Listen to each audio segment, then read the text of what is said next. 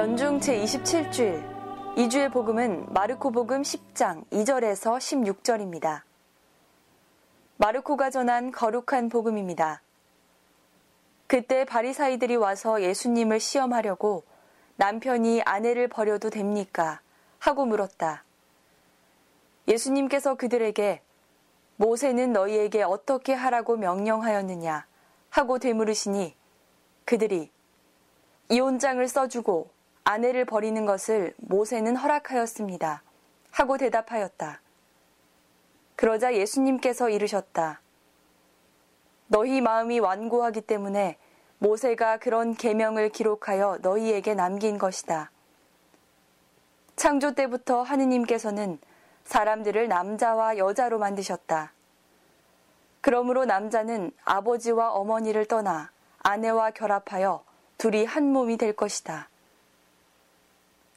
따라서 그들은 이제 둘이 아니라 한 몸이다. 하느님께서 맺어주신 것을 사람이 갈라놓아서는 안 된다. 집에 들어갔을 때 제자들이 그 일에 관하여 다시 묻자 예수님께서 그들에게 말씀하셨다. 누구든지 아내를 버리고 다른 여자와 혼인하면 그 아내를 두고 간음하는 것이다. 또한 아내가 남편을 버리고 다른 남자와 혼인하여도 가늠하는 것이다. 사람들이 어린이들을 예수님께 데리고 와서 그들을 쓰다듬어 달라고 하였다. 그러자 제자들이 사람들을 꾸짖었다. 예수님께서는 그것을 보시고 언짢아 하시며 제자들에게 이르셨다. 어린이들이 나에게 오는 것을 막지 말고 그냥 놓아두어라. 사실 하느님의 나라는 이 어린이들과 같은 사람들의 것이다. 내가 진실로 너희에게 말한다. 어린이와 같이 하느님의 나라를 받아들이지 않는 자는 결코 그곳에 들어가지 못한다. 그러고 나서 어린이들을 끌어안으시고 그들에게 손을 얹어 축복해 주셨다. 주님의 말씀입니다. 이주의 생명의 말씀은 가톨릭 대학교 성심교정 고준석 토마스 아퀴나스 신부가 들려드립니다.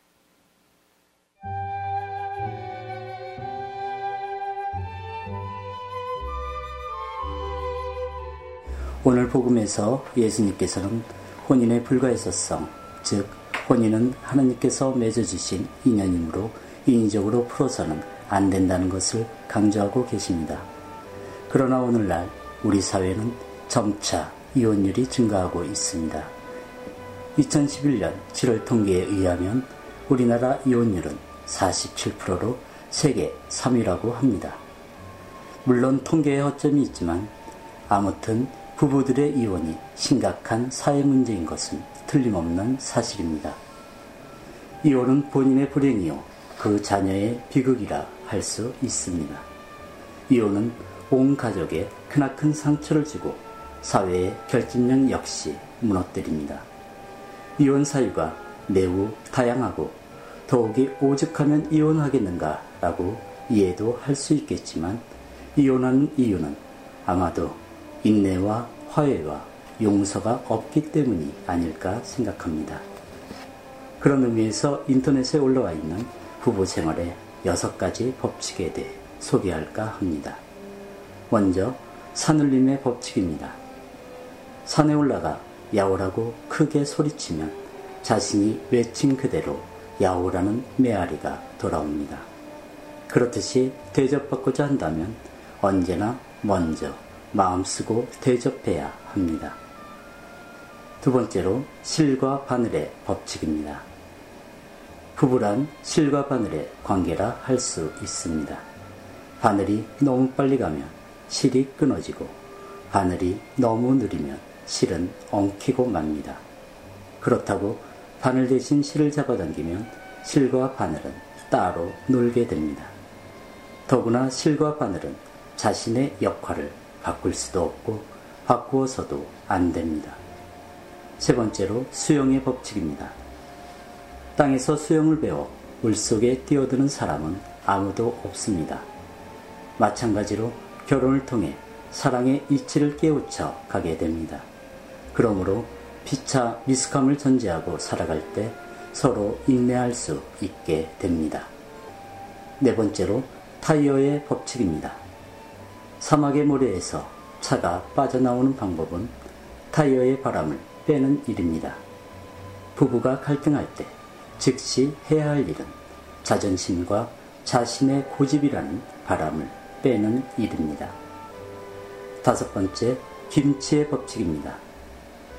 배추는 다섯 번 이상 죽어야 김치가 됩니다.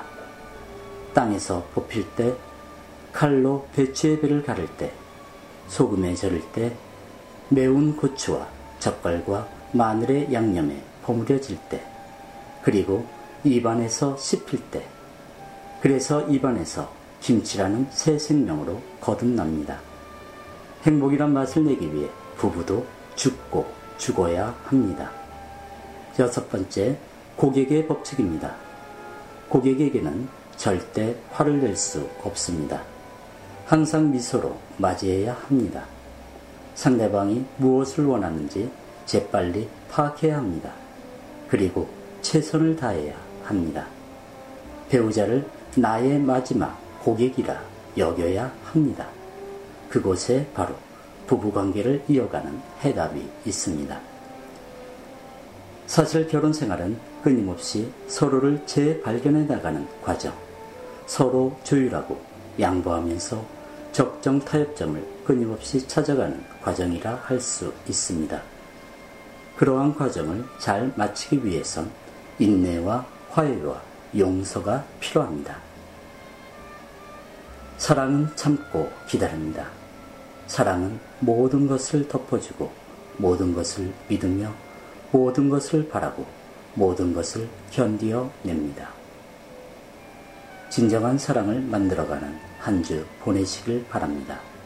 가톨릭대학교 성신교정 고준석 토마스 아퀴나스 신부였습니다.